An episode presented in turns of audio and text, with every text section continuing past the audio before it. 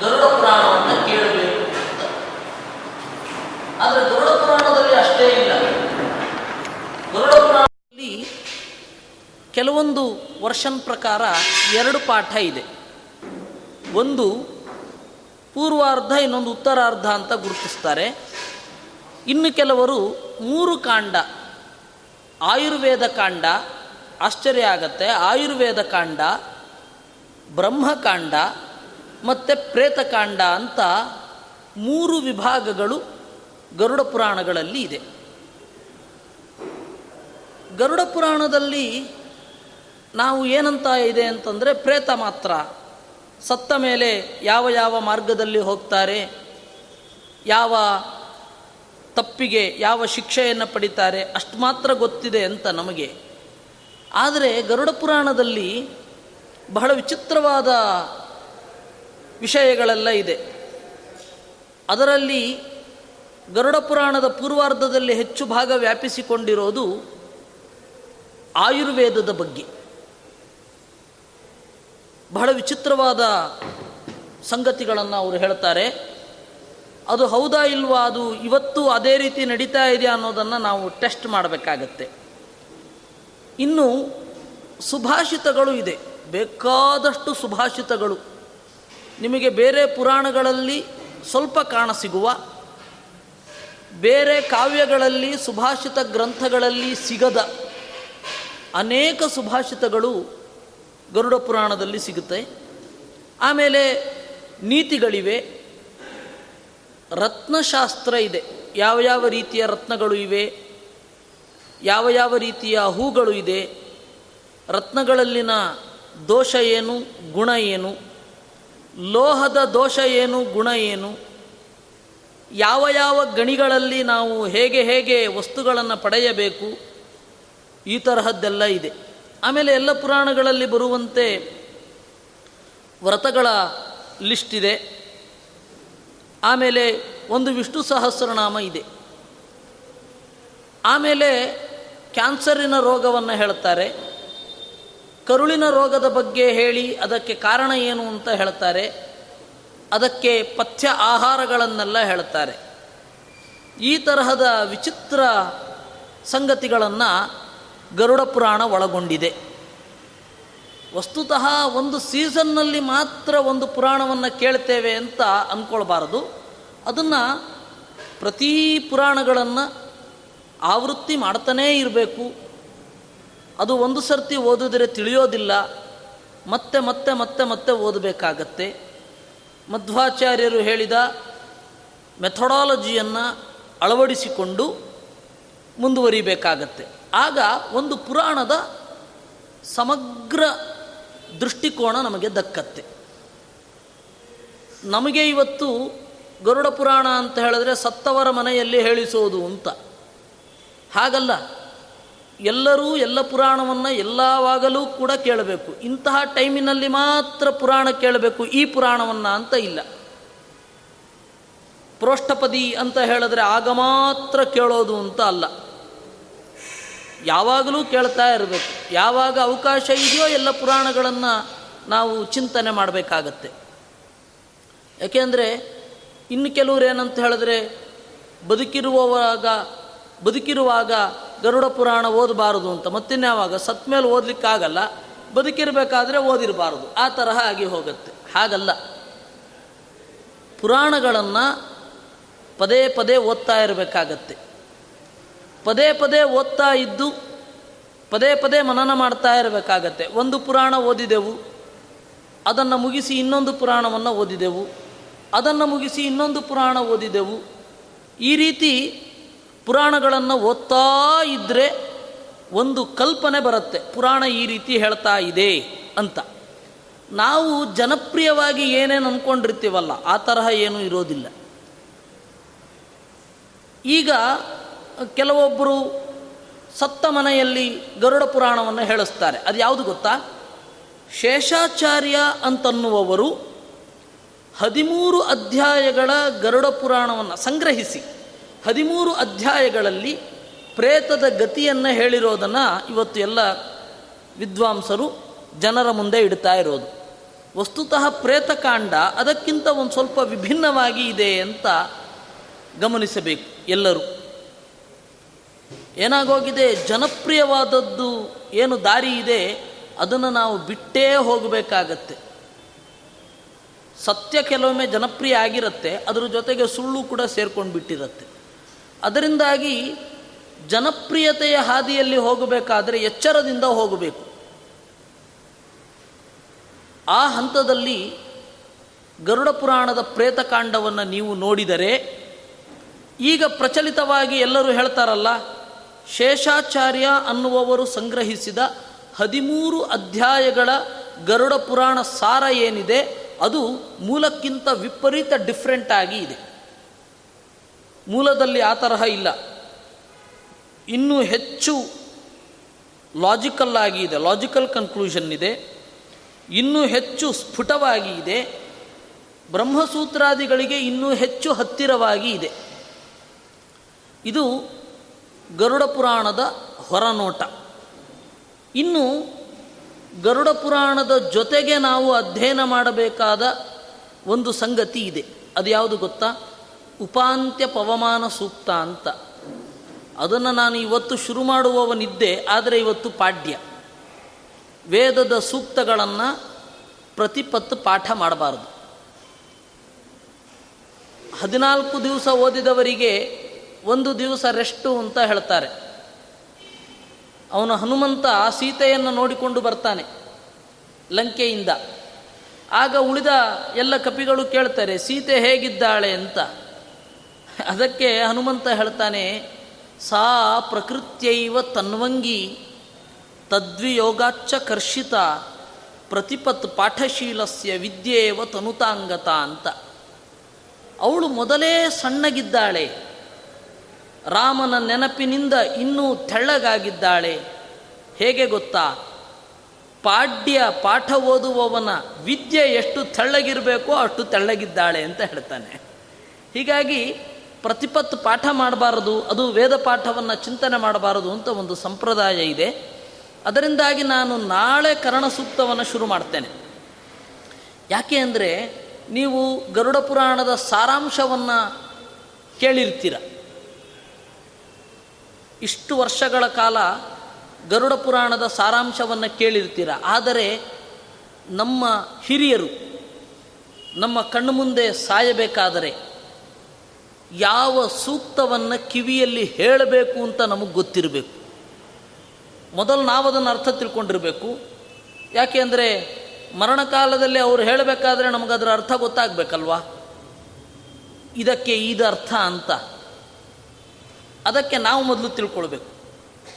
ನಾವು ತಿಳಿದುಕೊಂಡಿದ್ದರೆ ನಮ್ಮ ಕಿರಿಯರು ನಾವು ಸಾಯಬೇಕಾದ್ರೆ ಅದನ್ನು ಕಿವಿಯಲ್ಲಿ ಹೇಳೋ ಹಾಗೆ ಅವ್ರನ್ನ ಟ್ರೈನ್ ಮಾಡಿರಬೇಕು. ಹೀಗಾಗಿ ಬದುಕಲು ಕಲಿಯಿರಿ ಅನ್ನೋದಕ್ಕಿಂತ ಸಾಯಲು ಕಲಿಯಲಿಕ್ಕೆ ನಾವು ತಯಾರಾಗಬೇಕು.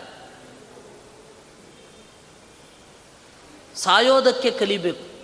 ಬದುಕಲು ಕಲಿಯೋದು ಬಹಳ ಸುಲಭ. ಬದುಕು ಹೇಗೆ ತಗೊಂಡೋಗುತ್ತೋ ಹಾಗಿರ್ತೇವೆ. ನಮಗೆ ಅನ್ನ, ಆಹಾರ, ನಿದ್ರೆ, ಭೋಗ ಇವುಗಳೆಲ್ಲ ಸಿಗ್ತಾ ಹೋಗುತ್ತೆ. ಅದು ಎಷ್ಟೆಷ್ಟು ಸಿಗತ್ತೆ ಅನ್ನೋದು ಕರ್ಮದಲ್ಲಿ ಸಂಬಂಧಪಟ್ಟದ್ದು, ಕರ್ಮಕ್ಕೆ ಸಂಬಂಧಪಟ್ಟದ್ದು. ಆದರೆ ನಾವು ಸಾಯೋದಕ್ಕೆ ಕಲಿಬೇಕು. ಸಾಯೋದಕ್ಕೆ ಟ್ರೈನಿಂಗ್ ತಗೊಳ್ಬೇಕು. ಹೇಗೆ ಸಾಯಬೇಕು ಅಂತ. ಆ ಸಾಯೋದಕ್ಕೆ ಟ್ರೈನಿಂಗ್ ತಗೊಳ್ಳೋದಿದೆಯಲ್ಲ ಅದನ್ನೇ ಕರ್ಣ ಸೂಕ್ತ ಹೇಳ್ಕೊಡೋದು. ಅದರಿಂದಾಗಿ ಈ ಕರಣ ಸೂಕ್ತ ಮತ್ತು ಗರುಡ ಪುರಾಣ ಎರಡರ ಅಧ್ಯಯನವನ್ನು ಜೊತೆ ಜೊತೆಗೇ ಮಾಡಿಕೊಂಡು ಹೋಗಬೇಕು. ಕರ್ಣ ಸೂಕ್ತದಲ್ಲಿ ನಾವು ಸಾಯಬೇಕಾದ್ರೆ ದೇವರನ್ನು ಏನು ಕೊಡು ಅಂತ ಕೇಳಬೇಕು ಅಂತ ಖಚಿತ ದೃಷ್ಟಿಕೋನ ಇರಬೇಕು ನಮಗೆ. ನಮಗೆ ಗೊತ್ತಿರಬೇಕು, ನಮಗೇನು ಬೇಕು ಅಂತ. ಸಾವು ಹೊಸ್ತಿಲಲ್ಲಿ ಬಂದು ನಿಂತಾಗ ಏನು ಬೇಕು ನಮಗೆ ಅನ್ನೋದು ಗೊತ್ತಿರಬೇಕು. ಅದನ್ನು ಕಲಿಸಿಕೊಡೋದು ಕರ್ಣ ಸೂಕ್ತ. ನಮ್ಮ ಜೀವನ ಇಲ್ಲಿ ಕೆಟ್ಟದಾಗಿದ್ದರೆ ಅಲ್ಲಿ ಎಷ್ಟು ಕೆಟ್ಟದಾಗಿರುತ್ತೆ ಅನ್ನೋದನ್ನು ತಿಳಿದುಕೊಳ್ಳಿಕ್ಕೆ ಗರುಡ ಪುರಾಣ. ಅದರಿಂದಾಗಿ ಇವತ್ತು ನಾನು ಗರುಡ ಪುರಾಣವನ್ನು ಶುರು ಮಾಡ್ತೇನೆ. ಆದರೆ ನಾಳೆ ನಾಡಿದ್ದು, ಆಚೆ ನಾಡಿದ್ದು ಕರ್ಣ ಸೂಕ್ತದ ಬಗ್ಗೆ ಹೇಳ್ತೇನೆ. ಕರ್ಣ ಸೂಕ್ತದ ಅರ್ಥವನ್ನು ಹೇಳ್ತೇನೆ. ಆಮೇಲೆ ಮತ್ತೆ ಗರುಡ ಪುರಾಣವನ್ನು ನಾವು ಚಿಂತನೆ ಮಾಡೋಣ. ಅಲ್ಲಿ ಒಂದು ವರ್ಷದ ತನಕ ಒಬ್ಬ ಜೀವ ದೇಹವನ್ನು ತ್ಯಾಗ ಮಾಡಿದ ಮೇಲೆ ಒಂದು ವರ್ಷದ ತನಕ ಜೀವನಿಗಾಗಿ ಮಾಡುವ ಕ್ರಿಯೆ, ಶ್ರಾದ್ದ. ಒಂದು ವರ್ಷ ಆದ ಮೇಲೆ ಸಪಿಂಡೀಕರಣ ಅಂತ ಹೇಳಿ ಒಂದು ಪ್ರಕ್ರಿಯೆ ಇದೆ. ಅದಾದ ಮೇಲೆ ಸತ್ತವರ ಹೆಸರಿನಲ್ಲಿ ಪಿತೃದೇವತೆಗಳಿಗೆ ಮಾಡುವ ಪೂಜೆ. ಅದು ಶ್ರಾದ್ದ ಅಂತಂದರೂ ಪೂಜೆಯೇ. ನಮಗೆಲ್ಲ ಏನು ಕಲ್ಪನೆ ಇದೆ ಅಂತಂದರೆ ಬಹಳ ಜನರಿಗೆ ಪಿತೃಪೂಜೆ ಅಂತಂದರೆ ಅದು ಪ್ರೇತ ಪೂಜೆ ಅನ್ನೋ ಕಲ್ಪನೆ ಇದೆ. ಪ್ರೇತ ಪೂಜೆ ಅಲ್ಲ ಅದು. ಅದು ಅತ್ಯಂತ ಪವಿತ್ರವಾದ ಕರ್ಮ, ಶ್ರಾದ್ದ ಅನ್ನೋದು. ಶ್ರದ್ಧೆಯಿಂದ ಮಾಡತಕ್ಕಂತಹ ಕರ್ಮ. ದೇವತೆಗಳು ನಮ್ಮ ತಾತ, ಮುತ್ತಾತ, ತಂದೆಯರಲ್ಲಿ ನಿಂತು ನಮಗೆ ಒಳ್ಳೆಯದನ್ನು ಪ್ರಚೋದನೆ ಮಾಡಿ, ನಮಗೆ ಒಳ್ಳೆಯ ಬಾಳು ಕೊಟ್ಟಿರ್ತಾರಲ್ಲ, ಆ ಕೃತಜ್ಞತೆಗಾಗಿ ನಾವು ಮಾಡುವಂತಹ ಪೂಜೆ. ಅದು ದೇವತೆಗಳಿಗೆ, ವಸುರುದ್ರ ಆದಿತ್ಯರಿಗೆ ಮಾಡುವ ಪೂಜೆ. ನಿತ್ಯ ಶ್ರಾದ್ದ ಅಂತ ಹೇಳಿ ಒಂದು ಪ್ರಸಂಗವನ್ನು ಹೇಳುತ್ತಾರೆ. ನಿತ್ಯ ಶ್ರಾದ್ದ ಮತ್ತು ಬಲಿಹರಣವನ್ನು ಎರಡನ್ನು ಜೊತೆಗೆ ಸೇರಿಸಬಹುದು ಅಂತ ಗರುಡ ಪುರಾಣ ಒಂದು ಹೇಳುತ್ತೆ. ಸರ್ವತರ್ಪಣ ಅಂತ ಅದನ್ನು ಕರೀತಾರೆ, ವಿಷ್ಣು ಪುರಾಣದಲ್ಲಿಯೂ ಕೂಡ ಹೇಳುತ್ತೆ ಅದನ್ನು. ಸರ್ವತರ್ಪಣದಲ್ಲಿ ನಮ್ಮ ಮನೆಯ ಮುಂದೆ ಇರುವ ಮರದಲ್ಲಿ ಕುಳಿತಿರುವ ಪಕ್ಷಿಗಳು ಮತ್ತು ನೆಲದಲ್ಲಿ ಓಡಾಡುತ್ತಿರುವ ಇರುವೆಗಳು ಎಲ್ಲದಕ್ಕೂ ಕೂಡ ಒಂದು ತರ್ಪಣ ಕೊಡಲಿಕ್ಕಿದೆ. ಪ್ರತಿ ದಿವಸವೂ ಕೇವಲ ಜಲಾಂಜಲಿಯಿಂದ ತರ್ಪಣ ಬಿಡೋದಿದೆ. ಯಾವ ಯಾವ ಪ್ರಾಣಿಗಳು ಯಾವ ಯಾವ ಆಹಾರ ತೆಗೆದುಕೊಳ್ತಾರೋ ಆ ಆಹಾರವನ್ನು ಅವುಗಳಿಗೆ ಕೊಟ್ಟು ಅವುಗಳ ಒಳಗಡೆ ಇರುವ ದೇವರನ್ನು ಪ್ರೀತಿಗೊಳಿಸುವ ಶ್ರಾದ್ದವೂ ಇದೆ. ಅದು ಪ್ರತಿ ದಿವಸದ ಕರ್ಮ. ಆ ಶ್ರಾದ್ದದ ಬಗ್ಗೆ ಎಲ್ಲ ಡೀಟೇಲ್ಸ್ ಮುಂದೆ ಬರ್ತದೆ. ನಾವು ಹಿಂದಿನವರ ನೆನಪಿನಲ್ಲಿ ಹೇಗೆ ಇರಬೇಕು ಅನ್ನೋದಕ್ಕೆ ಅದು ಒಳ್ಳೆಯ ದೃಷ್ಟಾಂತ, ಮಾರ್ಗದರ್ಶನ ಆಗಿ ಉಳಿಯುತ್ತೆ. ಈ ವಿಸ್ತಾರವಾದ ಹಿನ್ನೆಲೆಯಲ್ಲಿ ಗರುಡ ಪುರಾಣದ ಪೀಠಿಕೆಯನ್ನು ಇವತ್ತು ನೋಡಿ, ನಾಳೆ ಕರ್ಣಸೂಕ್ತದಕ್ಕೆ ಹೋಗೋಣ. ಇವತ್ತು ಪ್ರತಿಪತ್ತಾದ್ದರಿಂದ.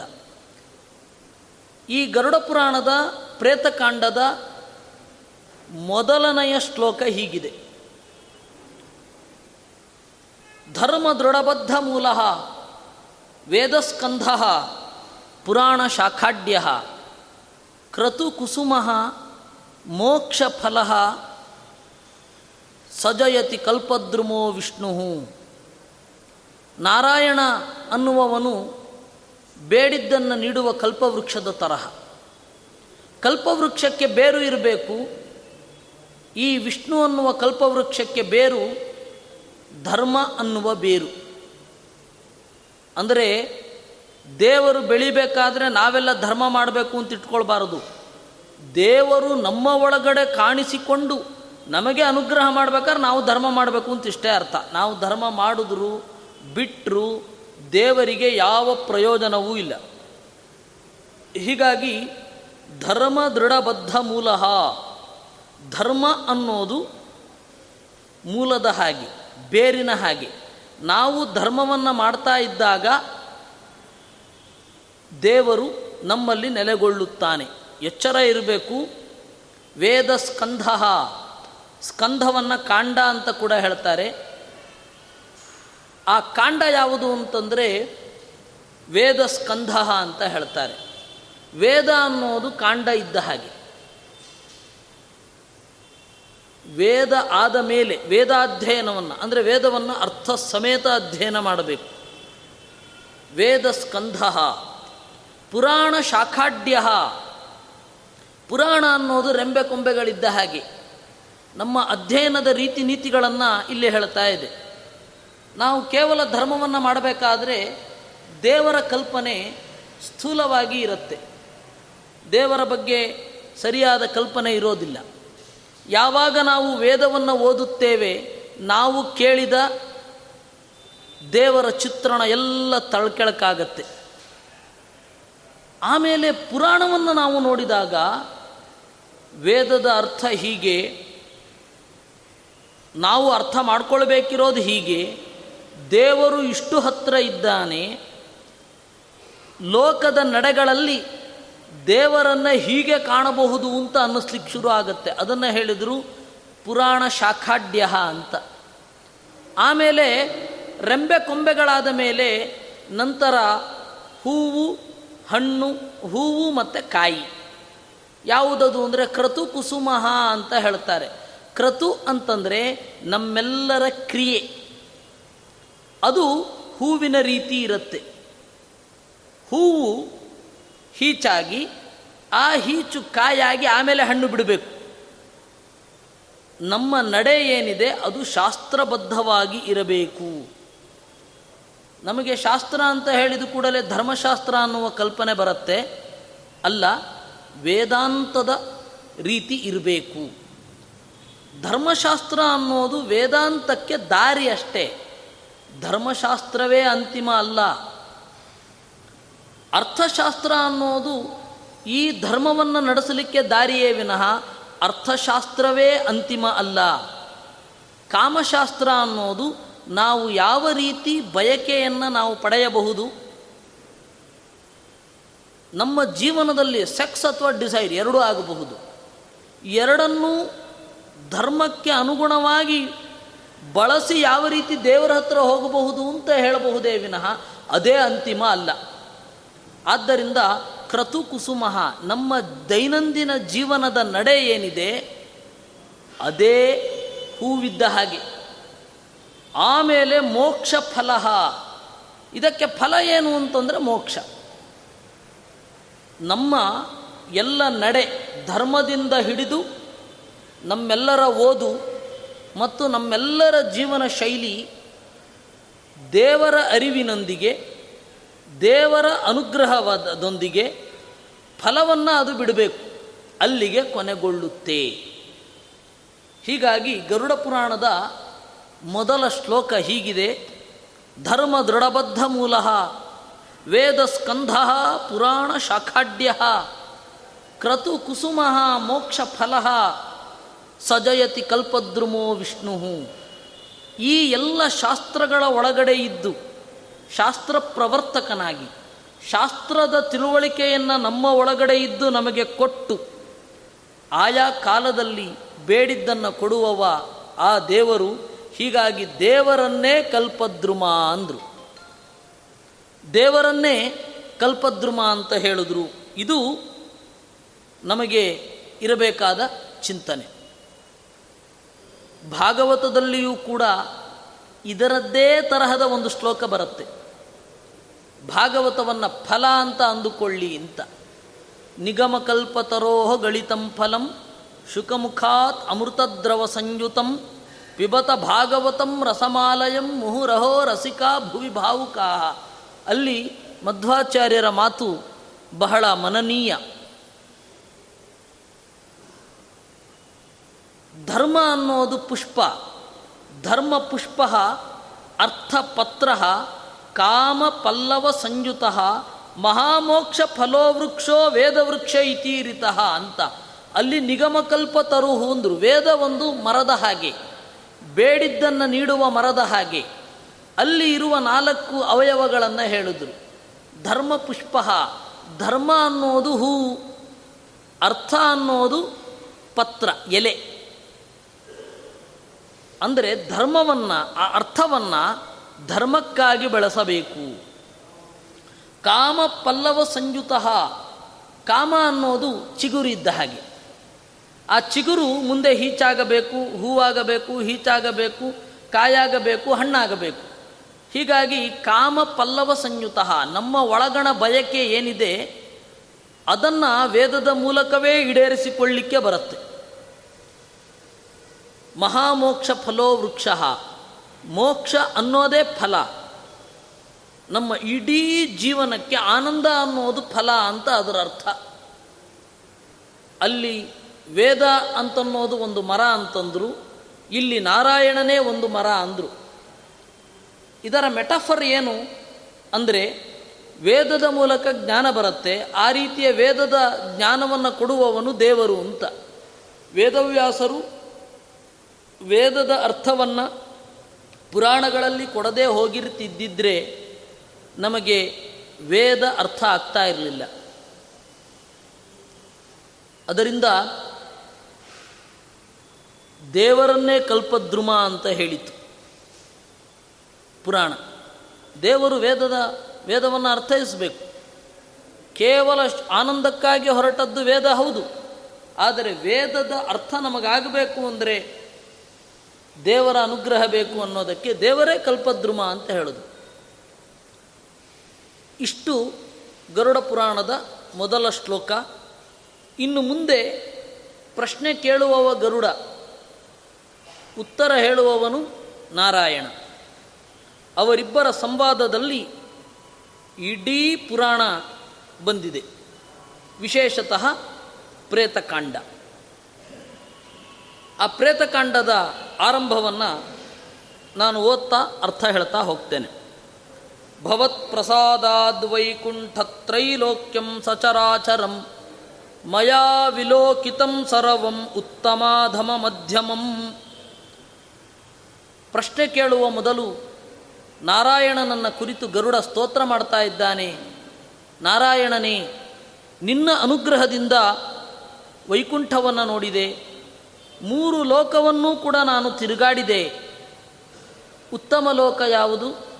ಮಧ್ಯಮ ಲೋಕ ಯಾವುದು? ಅಧಮ ಲೋಕ ಯಾವುದು ಅನ್ನೋದನ್ನೆಲ್ಲ ನಾನು ತಿರುಗಾಡಿದೆ. ಭೂರ್ಲೋಕಾತ್ ಸತ್ಯ ಪರ್ಯಂತಂ ವಿನಾ ಪುರಂ ಯಾಮ್ಯಂ ವಿನಾ ಪ್ರಭೋ ಭೂರ್ಲೋಕ ಸರ್ವಲೋಕಾನಾಂ ಪ್ರಚುರ ಸರ್ವಜಂತುಭಿ ಭೂರ್ಲೋಕಾತ್ ಸತ್ಯ ಪರ್ಯಂತಂ ಭೂಲೋಕದಿಂದ ಸತ್ಯಲೋಕದವರೆಗೆ ನಾನು ಎಲ್ಲವನ್ನ ನೋಡಿದ್ದೇನೆ, ಆದರೆ ಯಮಲೋಕವನ್ನು ಮಾತ್ರ ನೋಡಿಲ್ಲ. ನಾನು ನೋಡಿರುವ ಪ್ರದೇಶಗಳಲ್ಲಿ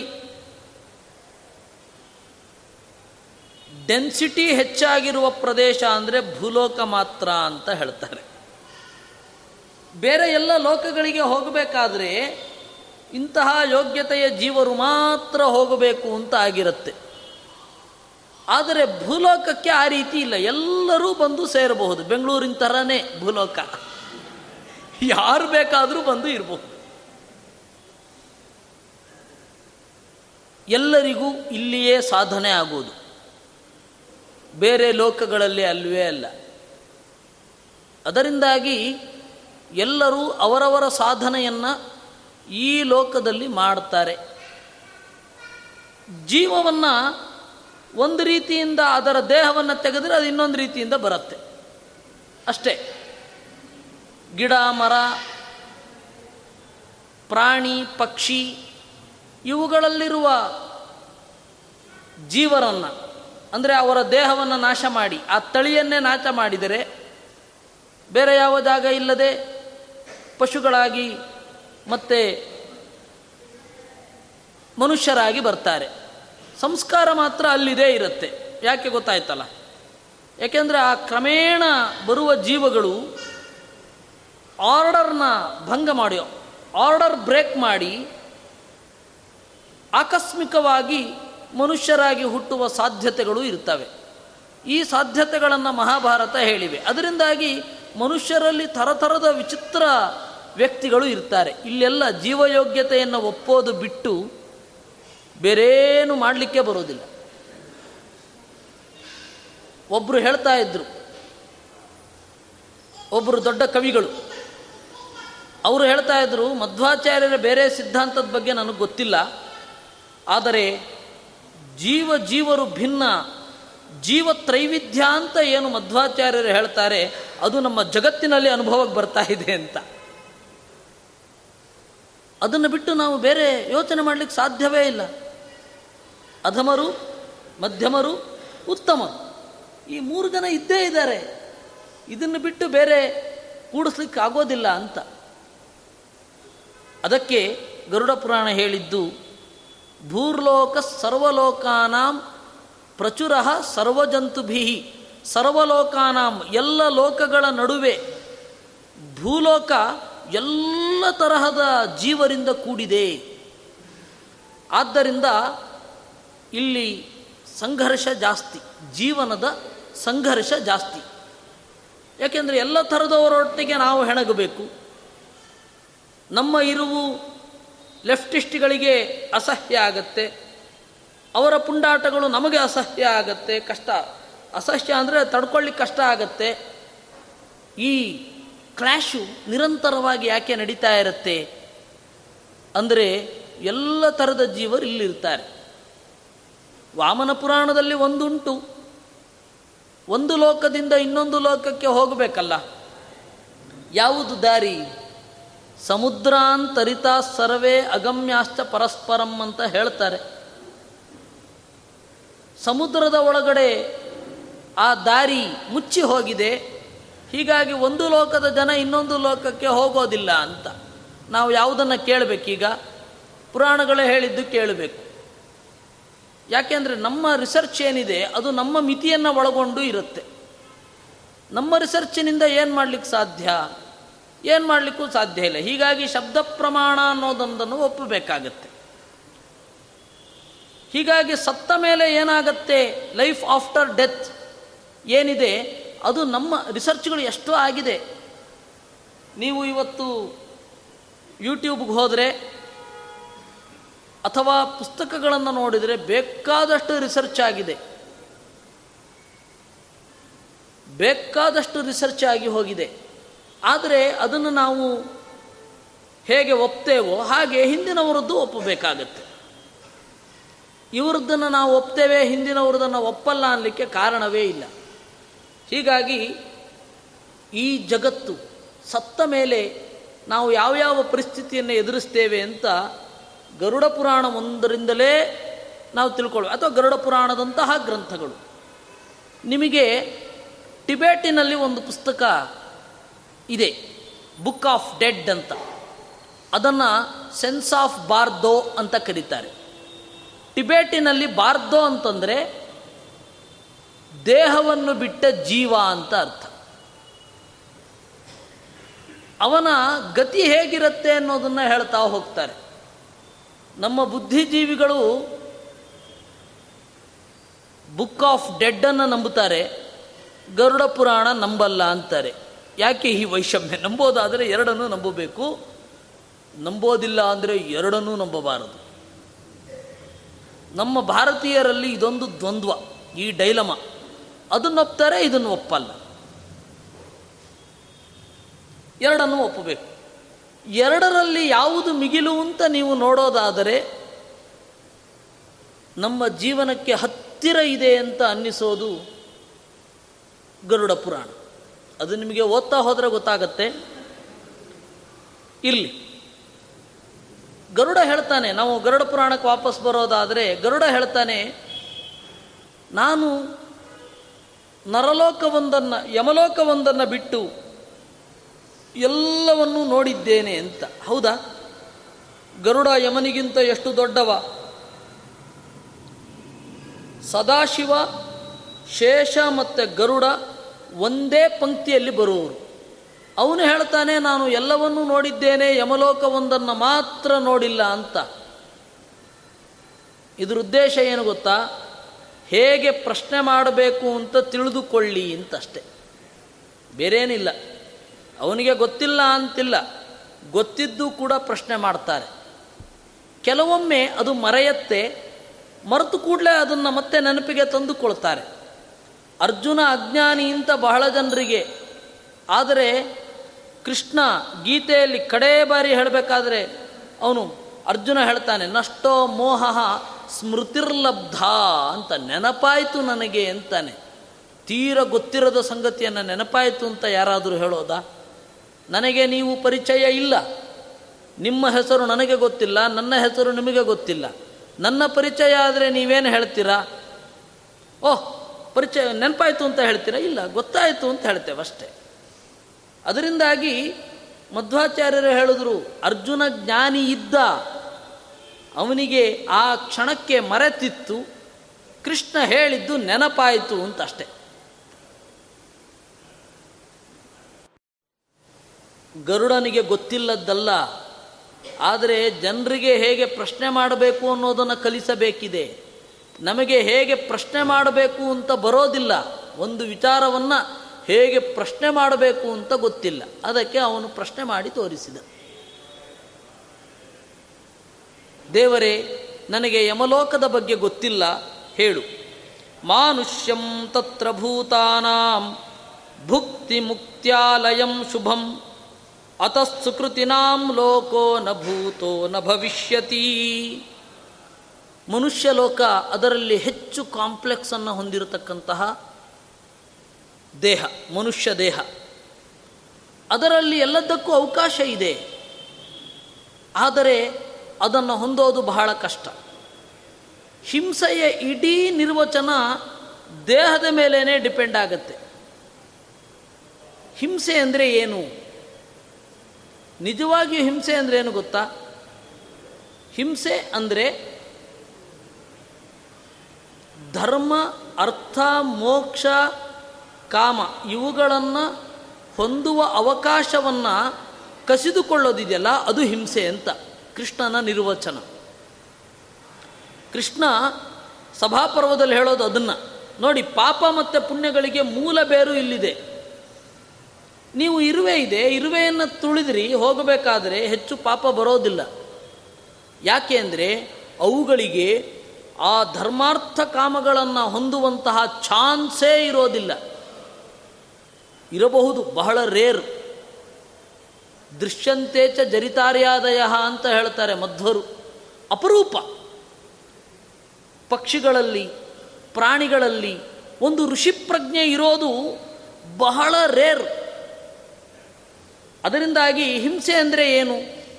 ಪಾಪ ಅಂದರೆ ಯಾವುದು? ಧರ್ಮ, ಅರ್ಥ, ಕಾಮಗಳಿಗೆ ಯಾವುದು ತೊಂದರೆ ಆಗ್ತದೋ ಅದು ಪಾಪ. ಧರ್ಮಾರ್ಥ ಕಾಮ ಮೋಕ್ಷಗಳನ್ನು ಯಾವುದೇ ಸಂದರ್ಭದಲ್ಲಿ ಹೊಂದಬಹುದಾದ ಒಂದು ಅವಕಾಶ ಇರೋದು ಮನುಷ್ಯನಿಗೆ. ಹೀಗಾಗಿ ಮನುಷ್ಯ ದೇಹ ಅಂತನ್ನೋದು ಅತ್ಯಂತ ಅಪೂರ್ವ.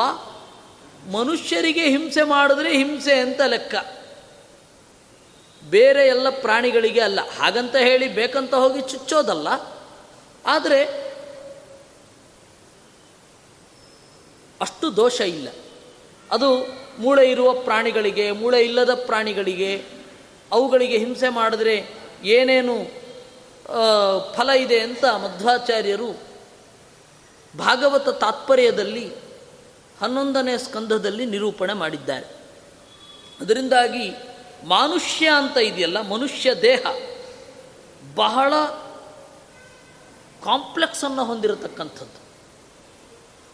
ಅದರಲ್ಲಿ ಬಹಳ ಗೊಂದಲಗಳಿದೆ, ದ್ವಂದ್ವ ಇದೆ, ಅವಕಾಶ ಇದೆ. ಹೆಚ್ಚು ಆಪ್ಷನ್ಸ್ ಇರೋದೇ ಮನುಷ್ಯ ದೇಹದಲ್ಲಿ. ಅವನು ಇದನ್ನು ಯಾವುದಕ್ಕೆ ಬೇಕಾದರೂ ಬಳಸ್ಕೊಳ್ಬಹುದು. ಅದು ಅವನ ಗತಿಯ ಮೇಲೆ ಡಿಪೆಂಡ್ ಆಗಿ ಇರುತ್ತೆ. ನನಗೆ ಬಂದ ಮನುಷ್ಯ ಶರೀರವನ್ನು ಹೇಗೆ ಬೇಕಾದರೂ ಬಳಸ್ಕೊಳ್ಬಹುದು. ಅದರಿಂದಾಗಿ ಹೆಚ್ಚು ಆಪ್ಷನಲ್ ಮನುಷ್ಯ ದೇಹ ಅನ್ನೋದು. ಹೀಗಾಗಿ ಅದರಲ್ಲಿ ವಿಪರೀತ ಚಾನ್ಸಸ್ ಇರುತ್ತೆ. ಅಂತಹ ಮಾನುಷ್ಯದ ಗತಿ ಯಮಲೋಕವೇ ಜಾಸ್ತಿ. ಅಂತಹ ಯಮಲೋಕದ ಬಗ್ಗೆ ನಾನು ತಿಳ್ಕೊಳ್ಬೇಕು ಅಂತ ಇದ್ದೇನೆ. ಮನುಷ್ಯ ಎಲ್ಲಿ ಇದ್ದು ಫಲವನ್ನು, ಎಲ್ಲಿ ಇದ್ದು ಸಾಧನೆ ಮಾಡಬಹುದು ಅಂತಂದರೆ ಭೂಮಿಯಲ್ಲಿ. ಗಾಯಂತಿ ದೇವಾ ಕಿಲ ಗೀತಕಾನಿ, ಧನ್ಯಾಸ್ತು ಯೇ ಭಾರತ ಭೂಮಿ ಭಾಗೆ. ಸ್ವರ್ಗಾಪವರ್ಗಸ್ಯ ಫಲಾರ್ಜನಾಯ ಭವಂತಿ ಭೂಯ ಪುರುಷಾಸುರತ್ವಾತ್. ಎಲ್ಲ ದೇವತೆಗಳು ಕೂಡ ಮನುಷ್ಯ ಭಾರತದಲ್ಲಿ ಹುಟ್ಟಲಿಕ್ಕೆ ಇಷ್ಟಪಡ್ತಾರಂತೆ. ಭಾರತ ಭೂಮಿ ಎಷ್ಟು ದೊಡ್ಡದು ಅಂತ ಹೇಳಿ ಗೊತ್ತಿಲ್ಲ. ಆದರೆ ಭಾರತ ಭೂಮಿಯಲ್ಲಿ ಹುಟ್ಟಲಿಕ್ಕೆ ಇಷ್ಟಪಡ್ತಾರೆ ಅಂತ ಪುರಾಣಗಳು ಹೇಳ್ತವೆ. ಯಾಕೆ ಅಂದರೆ ಸಾಧನೆ ಮಾಡಲಿಕ್ಕೆ ಅವಕಾಶ ಇದೆ. ಸಾಧನೆ ಮಾಡ್ತಾರೆ ಅಂತಲ್ಲ, ಸಾಧನೆ ಮಾಡಲಿಕ್ಕೆ ಅವಕಾಶ ಉಂಟು. ಸ್ವರ್ಗವನ್ನಾದರೂ ಪಡೆಯಬಹುದು, ಮೋಕ್ಷವನ್ನೇ ಪಡೆಯಬಹುದು. ಮಾನುಷ್ಯತ್ವಂ ಲಭೇತ್ ಕಸ್ಮಾತ್ ಮೃತ್ಯುಂ ಪ್ರಾಪ್ನೋತಿ ತತ್ ಕಥಂ. ಕ್ರಿಯತೆ ಕಸ್ತುರ ಶ್ರೇಷ್ಠ ದೇಹಮಾಶ್ರಿತ್ಯ ಕುತ್ರಚಿತ್. ಮನುಷ್ಯ ದೇಹ ಒಬ್ಬ ಯಾಕೆ ಹೊಂದುತ್ತಾನೆ? ಹೊಂದಿದ ಮೇಲೆ ಸಾವು ಅನ್ನೋದು ಯಾಕೆ ಬರುತ್ತೆ? ಇವನ ಸಾವು ಆದ ಮೇಲೆ ಯಾಕೆ ಕೆಟ್ಟ ಫಲಗಳನ್ನು ಪಡಿತಾನೆ? ಯಾವ ಲೋಕಕ್ಕೆ ಹೋಗ್ತಾನೆ? ಇದು ನಮಗಿರುವಂತಹ ಕುತೂಹಲ. ಯಾಕೆಂದರೆ ನಮಗೆ ಅಗೋಚರವಾದದ್ದು. ಸತ್ತವರು ಮರಳಿ ಬರಬೇಕಾದ್ರೆ ಅವರು ಹುಟ್ಟಬೇಕು. ಹುಟ್ಟಿದವರಿಗೆ ನೆನಪಿರೋದಿಲ್ಲ. ನೀವು ಯಾವುದೇ ಪುನರ್ಜನ್ಮದ ಕೇಸನ್ನು ತೆಗೆದುಕೊಳ್ಳಿ. Case of rebirth. ಅವರಿಗೆ ಐದು ವರ್ಷದ ತನಕ ನೆನಪಿರುತ್ತೆ, ಹಬ್ಬ ಅಂದರೆ ಹತ್ತು ವರ್ಷದ ತನಕ ನೆನಪಿರುತ್ತೆ, ಆಮೇಲೆ ಮರೆತು ಹೋಗುತ್ತೆ. ಯಾಕೆ ಹೀಗೆ? ಇನ್ನು ಕೆಲವರಿಗೆ ದೊಡ್ಡ ಪ್ರಶ್ನೆ, ನಾವು ಏನು ತಪ್ಪು ಮಾಡಿದ್ದೇವೆ ಅಂತ ನಮಗೆ ತಿಳಿಯದೇನೆ ಶಿಕ್ಷೆ ಕೊಟ್ಟಾಗಲ್ವ ದೇವರು? ಇವಾಗ ನಾನು ಅನೇಕ ದುಃಖವನ್ನು ಅನುಭವಿಸ್ತಾ ಇರ್ತೇನೆ. ಇದಕ್ಕೇನು ಕಾರಣ? ಪೂರ್ವಜನ್ಮದ ಫಲ. ಪೂರ್ವಜನ್ಮದಲ್ಲಿ ಕೆಟ್ಟದ್ದು ಮಾಡಿರ್ತೇನೆ, ನನಗೆ ದುಃಖ ಆಗ್ತಾ ಇದೆ. ಅಲ್ಲ, ದೇವರು ಯಾಕೆ ಹೀಗೆ ಮಾಡ್ತಾನೆ? ನಾನು ಏನು ತಪ್ಪು ಮಾಡಿದ್ದೇನೆ ಅಂತ ಗೊತ್ತಾದರೆ ನಾನು ಅದನ್ನು ತಿದ್ದುಕೊಳ್ಬಹುದು. ಶಿಕ್ಷೆ ಕೊಡ್ತಾನೆ, ಅದನ್ನು ಮೂಕವಾಗಿ ಅನುಭವಿಸಬೇಕು. ಎಲ್ಲಕ್ಕಿಂತ ಹಿಂಸೆ ಯಾವುದು ಗೊತ್ತಾ? ಯಾವ ತಪ್ಪು ಮಾಡಿದ್ದೇನೆ, ಅದಕ್ಕೆ ಈ ಶಿಕ್ಷೆ ಆಗ್ತಾ ಇದೆ ಅದರಿಂದಾಗಿ ಯಾವ ತಪ್ಪನ್ನು ನಾನು ಮತ್ತೆ ಮಾಡಬಾರದು ಅಂತ ಗೊತ್ತಾಗಲಿಕ್ಕೆ ನಾನು ಯಾವ ತಪ್ಪು ಮಾಡಿದ್ದೇನೆ ಅಂತ ಗೊತ್ತಾಗಬೇಕಲ್ವಾ?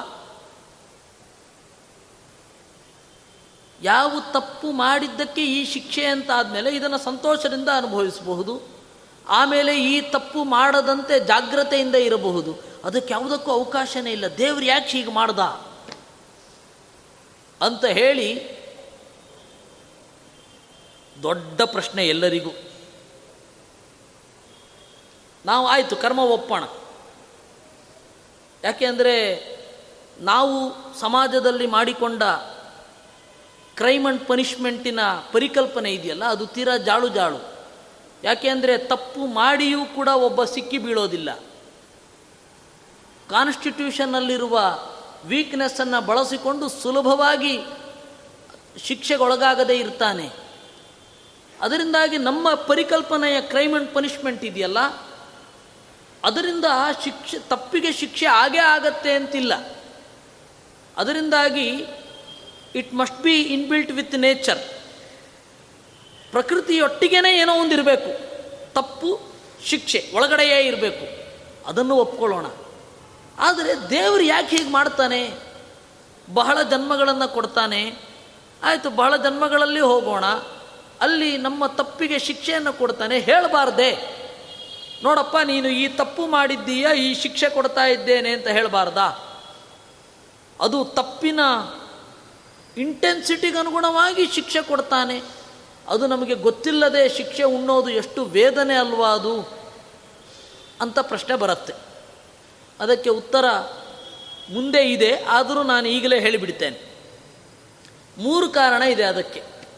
ಒಂದು, ನಾವು ಮಾಡಿದ ತಪ್ಪುಗಳಿಗೆ ಶಿಕ್ಷೆಯನ್ನು ಒಂದೇ ಜನ್ಮದಲ್ಲಿ ಅನುಭವಿಸ್ಲಿಕ್ಕಾಗಲ್ಲ ಅಂತ ಒಂದು. ತಪ್ಪಿನ ಜೊತೆಗೆ ಸರಿಯನ್ನು ಮಾಡಿರ್ತೇವೆ ಅದರಿಂದಾಗಿ ಸುಖ ದುಃಖಗಳನ್ನು ಒಟ್ಟಿಗೆ ಅನುಭವಿಸಬೇಕು. ಒಂದೇ ದೇಹದಲ್ಲಿ ಅನುಭವಿಸಬೇಕು ಅಂತಂದರೆ ಅದು ಆಗೋದಿಲ್ಲ. ಆ ತರಹದ ಅವಕಾಶಗಳು ಇರೋದಿಲ್ಲ. ಹೀಗಾಗಿ ಬೇರೆ ಬೇರೆ ಪರಿಸರಗಳಲ್ಲಿ ಬೇರೆ ಬೇರೆ ತರಹದ ಸುಖ ದುಃಖಗಳನ್ನು ನಮ್ಮ ಮನಸ್ಸಿಗೆ ಒಗ್ಗಿಸಿ ಸಣ್ಣ ಮತ್ತು ದೊಡ್ಡ ತಪ್ಪುಗಳಿಗೆ ಅನುಗುಣವಾಗಿ ಸಣ್ಣ, ದೊಡ್ಡ ಸುಖ ದುಃಖಗಳನ್ನು ದೇವರು ಕೊಡ್ತಾನೆ. ಹಾಗಾದರೆ ನಮಗೆ ಈ ತಪ್ಪಿಗೆ ಈ ಶಿಕ್ಷೆ ಅಂತ ಹೇಗೆ ಗೊತ್ತಾಗತ್ತೆ? ವೇದವ್ಯಾಸರು ಹೇಳ್ತಾ ಇದ್ದಾರಲ್ಲ, ನೋಡು ಈ ತಪ್ಪು ಮಾಡಿದರೆ ಈ ಶಿಕ್ಷೆ ಅಂತ. ಅದನ್ನು ನಂಬಬೇಕಷ್ಟೇ. ದೇವರೇ ಬಂದು ಹೇಳ್ತಾ ಇರೋದಲ್ವ? ದೇವರ ಮಾತಲ್ವ ಇದು? ಅದನ್ನು ಕೇಳಬೇಕು. ಇದು ಒಂದು, ಇನ್ನೊಂದು ಸಾಧಾರಣವಾಗಿ ಏನು ಅಂತ ಹೇಳಿದ್ರೆ, ಕೆಲವೊಂದು ಸ್ಪೆಷಲ್ ಕೇಸುಗಳಲ್ಲಿ ಶಿಕ್ಷೆ ಮತ್ತು ದುಃಖ, ಅದು ಸ್ವಲ್ಪ ಡಿಫ್ರೆಂಟ್ ಆಗಿರುತ್ತೆ. ತಪ್ಪು ಮತ್ತು ಶಿಕ್ಷೆ, ಆದರೆ ಸಾಮಾನ್ಯವಾಗಿ ನಾವು ಯಾವ ತಪ್ಪು ಮಾಡಿರ್ತೇವೋ ಆ ತರಹದ ಶಿಕ್ಷೆಯನ್ನು ಅನುಭವಿಸ್ತೇವೆ. ನಮ್ಮ ಅಪ್ಪನಿಗೆ ನಾವು ಏನು ಮಾಡಿರ್ತೇವೆ? ಅದು ಋಷಿಕುಮಾರ ಇರ್ತಾನೆ. ಶಾವಾಶ್ವನ ಮಗ. ಅವನ ಮಗನನ್ನು ಒಬ್ಬ ರಾಜ ವೇಗವಾಗಿ ರಥದಲ್ಲಿ ಗುದ್ದಿಕೊಂಡು ಹೊಟ್ಟೋಗ್ತಾನೆ ಈಗ ಆದರೆ ಹಲವಾರು ಎವಿಡೆನ್ಸ್ ಇರುತ್ತೆ. ನಂಬರು ರಿಜಿಸ್ಟ್ರೇಷನ್ ನಂಬರು ಅದು ಇದ್ದು ಏನೇನೋ ಇರುತ್ತೆ. ಅವಾಗ ಅದು ಯಾವುದೂ ಇರಲಿಲ್ಲ. ಶಾವಾಶ್ವನಿಗೆ ಬಹಳ ಸಿಟ್ಟು ಬಂತು. ಅವ ಏನು ಮಾಡಿದ? ಶಾಪ ಕೊಟ್ಟ. ಇದು ರಥ ಸಾಗಿರುವ ದಾರಿ ಕಾಣಿಸ್ತಾ ಇದೆ. ಬಹಳ ವೇಗದಿಂದ ಬಂದು ಗುದ್ದಿರಬೇಕು. ಇಲ್ಲ ಅಂದರೆ ಸಾಧ್ಯ ಇಲ್ಲ. ಅದರಿಂದಾಗಿ ಯಾರಾದರೊಬ್ಬ ರಾಜನೇ ಆಗಿರಬೇಕು. ಆ ರಾಜ ಅವನ ಮೈ ತುಂಬ ಕಿಲುಬುಗಟ್ಟಿದ ಕಬ್ಬಿಣದ ವಾಸನೆ ಬರಲಿ ಅಂತ ಶಾಪ ಕೊಟ್ಟ. ಲೋಹಗಂಧ ಅಂತ ಅವನ ಹೆಸರು. ಅವನು ಇವನಿಗೆ ಶರಣು ಬಂದ. ನನ್ನದು ತಪ್ಪಾಯಿತು ಅಂತ ಉದಾರತೆಯಿಂದ ಅವನನ್ನು ಕ್ಷಮಿಸಿದ, ಆ ರಾಜ ಒಂದು ಸೂಕ್ತವನ್ನು ಕಾಣ್ತಾನೆ. ಅದು ಇವತ್ತು ಋಗ್ವೇದದಲ್ಲಿ ದಾಖಲಾಗಿ ಇದೆ. ಅದರಿಂದಾಗಿ ಸಾಮಾನ್ಯವಾಗಿ ಯಾವ ರೀತಿ ತಪ್ಪು ಮಾಡಿರ್ತೇವೆ, ಅದಕ್ಕೆ ತೀರ ವಿರುದ್ಧವಾಗಿರುವಂತಹ ಶಿಕ್ಷೆ ಬಹಳ ಅಪರೂಪದ ಪ್ರಸಂಗಗಳಲ್ಲಿ.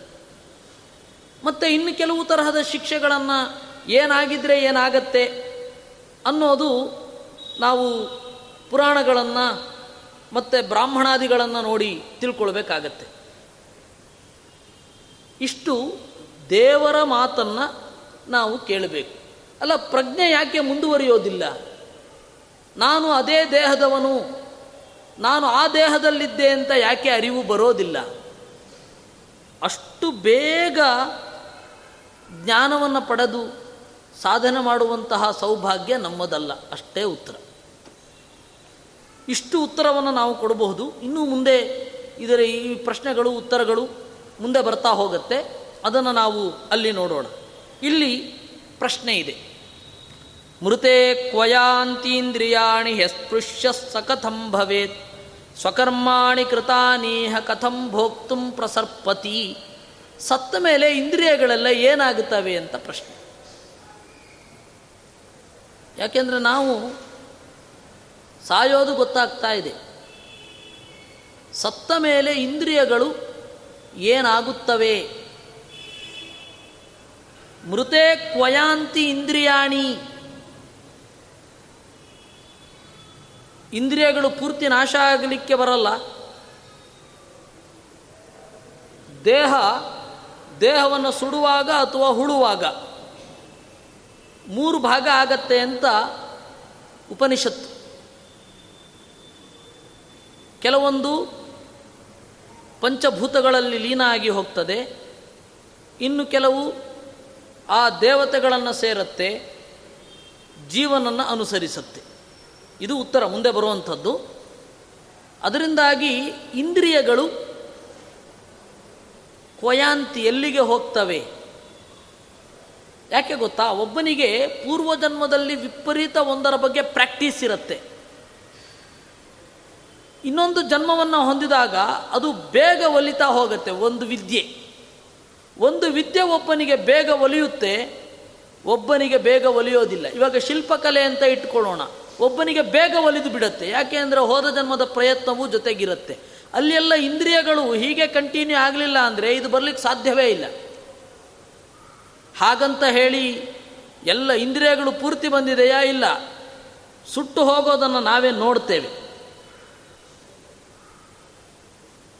ಒಬ್ಬ ಜೀವ ಸತ್ತಾಗ, ಅಂದರೆ ಒಂದು ಆ ದೇಹವನ್ನು ಬಿಟ್ಟು ಹೋದಾಗ, ಆ ಶ್ಮಶಾನದಲ್ಲಿ ಮಾಡುವ ಕ್ರಿಯೆಗಳಿದೆಯಲ್ಲ, ಅದು ಅಲ್ಲಿ ಆ ಮಂತ್ರಗಳಲ್ಲಿ ಒಂದು ಬರುತ್ತೆ, ಇವನ ಇಂದ್ರಿಯಗಳು, ಇವನ ದೇಹ ಪಂಚಭೂತಗಳ ಆಯಾ ಪ್ರದೇ, ಆಯಾ ಮೂಲವನ್ನು ಸೇರಿತು ಅಂತ ಬರ್ತವೆ. ಹೀಗಾಗಿ ಮೃತೆ ಕ್ವಯಾಂತಿ ಇಂದ್ರಿಯಾಣಿ. ಸತ್ತ ಮೇಲೆ ಇಂದ್ರಿಯಗಳು ಎಲ್ಲಿಗೆ ಹೋಗುತ್ತವೆ? ಸ್ವಕರ್ಮಾಣಿ ಕೃತಾನೀಹ ಕಥಂ ಪ್ರಸರ್ಪತಿ. ಒಬ್ಬ ಜೀವ ಒಂದು ದೇಹದಿಂದ ಇನ್ನೊಂದು ದೇಹಕ್ಕೆ ಹೋಗ್ತಾನೆ. ಆ ಕರ್ಮಗಳು ಅದೇ ಜೀವನನ್ನು ಹೇಗೆ ಹೊಂದುತ್ತವೆ? ಇದು ಪ್ರಶ್ನೆ. ಪ್ರಸಾದಂ ಕುರುಮೇ ಮೋಹಂ. ಛೇತ್ತುಮರಹಸ್ಯ ಶೇಷತಃ ವಿನತಾ ಗರ್ಭಸಂಭೂತಃ ಕಾಶ್ಯಪಸ್ತವ ವಾಹನ ನಾನು ನಿನ್ನ ಸೇವಕ, ಕಶ್ಯಪನ ಮಗ, ವಿನತೆಯ ಬಸಿರಲ್ಲಿ ಹುಟ್ಟಿದವನು. ನಾರಾಯಣನೇ, ಈ ನನ್ನ ಸಂಶಯವನ್ನು ನಾಶ ಮಾಡು ಏಕೆಂದರೆ ಜ್ಞಾನ ಬರಬೇಕಾದ್ರೆ ಒಳ್ಳೆಯ ರೀತಿಯ ಜೀವನ ನಡೆಸಿರ್ಬೇಕಂತೆ, ತಂದೆ ತಾಯಿಗಳೆಲ್ಲ. ಇಲ್ಲ ಅಂತ ಹೇಳಿದ್ರೆ ನಮಗೆ ಅದರ ಬಗ್ಗೆ ಪ್ರವೃತ್ತಿಯೇ ಬರೋದಿಲ್ಲ ಹೇಳ್ತಾರೆ. ಹೀಗಾಗಿ ನಾವಿವತ್ತು ಶಾಸ್ತ್ರವನ್ನು ಕೇಳ್ತಾ ಇದ್ದೇವೆ ಅಂದರೆ ನಮ್ಮ ತಂದೆ ತಾಯಿಗಳಿಗೆ ಕೃತಜ್ಞತೆಯನ್ನು ಸಲ್ಲಿಸಬೇಕು. ಯಾಕೆ ಅಂದರೆ ಅವರ ಶುದ್ಧವಾದ ಜೀವನದಿಂದ ನಾವಿವತ್ತು ಶಾಸ್ತ್ರ ಕೇಳಲಿಕ್ಕೆ ಬಂದು ಕುಳಿತಿದ್ದೇವೆ. ಹೀಗಾಗಿ ಅಯತ ಯಥಾರ್ಥ ಜ್ಞಾನ ಅನ್ನೋದು ಸುಮ್ಮ ಸುಮ್ಮನೆ ಬರೋದಿಲ್ಲ ಅಂತ ಹೇಳ್ತಾರೆ. ಜ್ಞಾನ ಪಡೀಲಿಕ್ಕೆ ಕರ್ಮ ಶುದ್ಧವಾಗಿ ಇರಬೇಕು. ಅದನ್ನು ಅವನು ನಿವೇದನೆ ಮಾಡಿಕೊಳ್ತಾನೆ ಗರುಡ. ವಿನತಾ ಗರ್ಭಸಂಭೂತ ಕಾಶ್ಯಪಸ್ತವ ವಾಹನ. ನಾನು ವಿನತೆಯ ಮಗ, ಕಶ್ಯಪ ಋಷಿಗಳ ಮಗ. ಹೀಗಾಗಿ ಜ್ಞಾನವನ್ನು ಪಡೆಯಬೇಕು ಅಂತ ನನ್ನ ಸಂಕಲ್ಪ ಆಗಿದೆ. ಇದನ್ನು ದಯವಿಟ್ಟು ಹೇಳು ಅಂತ ವಿನಯ. ಗುರುಗಳ ಹತ್ತಿರ ನಾವು ವಿನೀತರಾಗಿ ಇರಬೇಕು.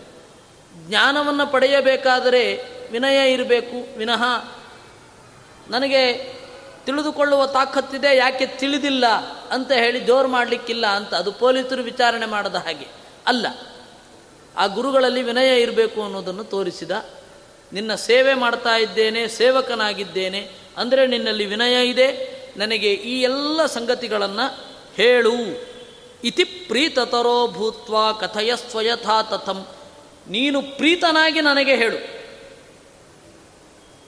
ಯಮಲೋಕೆ ಕಥಂ ಯಾಂತಿ ವಿಷ್ಣು ಲೋಕೆ ಚ ಮಾನವಾಹ. ಯಮಲೋಕ ಹೇಗಿದೆ? ಯಮಲೋಕಕ್ಕೆ ಯಾರು ಹೋಗ್ತಾರೆ? ವಿಷ್ಣು ಲೋಕಕ್ಕೆ ಯಾರು ಹೋಗ್ತಾರೆ? ಇತ್ಯಾದಿಗಳನ್ನೆಲ್ಲ ಹೇಳು. ಈ ದಾರಿ ಜೀವ ದೇಹವನ್ನು ಬಿಟ್ಟು ಹೋದ ಮೇಲೆ ಯಾವ ದಾರಿಯಲ್ಲಿ ಹೋಗುತ್ತಾನೆ ಅನ್ನೋದನ್ನು ನಾನು ತಿಳ್ಕೊಳ್ಬೇಕು ಅಂತ ಇಷ್ಟಪಡ್ತಾ ಇದ್ದೇನೆ. ಅದನ್ನು ದಯವಿಟ್ಟು ಹೇಳು ಅಂತ ದೇವರಲ್ಲಿ ಪ್ರಾರ್ಥನೆ ಮಾಡ್ತಾನೆ. ಆಗ ದೇವರು ಏನು ಹೇಳಿದ ಅನ್ನೋದನ್ನು ನಾವು ನಾಳೆ ಒಂದು ಅಧ್ಯಾಯ ನಾನು ಮಾಡ್ತೇನೆ. ಒಂದು ಅಧ್ಯಾಯ ಮಾಡಿ ಆಮೇಲೆ ಕರ್ಣ ಸೂಕ್ತಕ್ಕೆ ಬರ್ತೇನೆ. ಕರ್ಣ ಸೂಕ್ತದಲ್ಲಿ ನಮಗೆ ಪ್ರಾರ್ಥನೆ ಬೇಕು. ಯಾಕೆಂದರೆ ನಾವು ಈಗ ಬದುಕಿರುವವರು, ಮುಂದೆ ಸಾಯಲಿರುವವರು, ಹೀಗಾಗಿ ಸಾಯಬೇಕಾದಾಗ ಏನು ದೇವರಲ್ಲಿ ಪ್ರಾರ್ಥನೆ ಮಾಡಬೇಕು ಅಂತ ಮೊದಲು ತಿಳ್ಕೊಳ್ಳೋಣ. ಆಮೇಲೆ ಸತ್ತ ಮೇಲೆ ಯಾವ್ಯಾವ ಗತಿ ಆಗತ್ತೆ ಅಂತ ತಿಳಿದುಕೊಳ್ಳೋದು. ಅದನ್ನು ನಾವು ನಾಳೆ ನೋಡೋಣ. ಕೃಷ್ಣಾರ್ಪಣ ಕೃಷ್ಣಾರ್ಪಣಮಸ್ತು.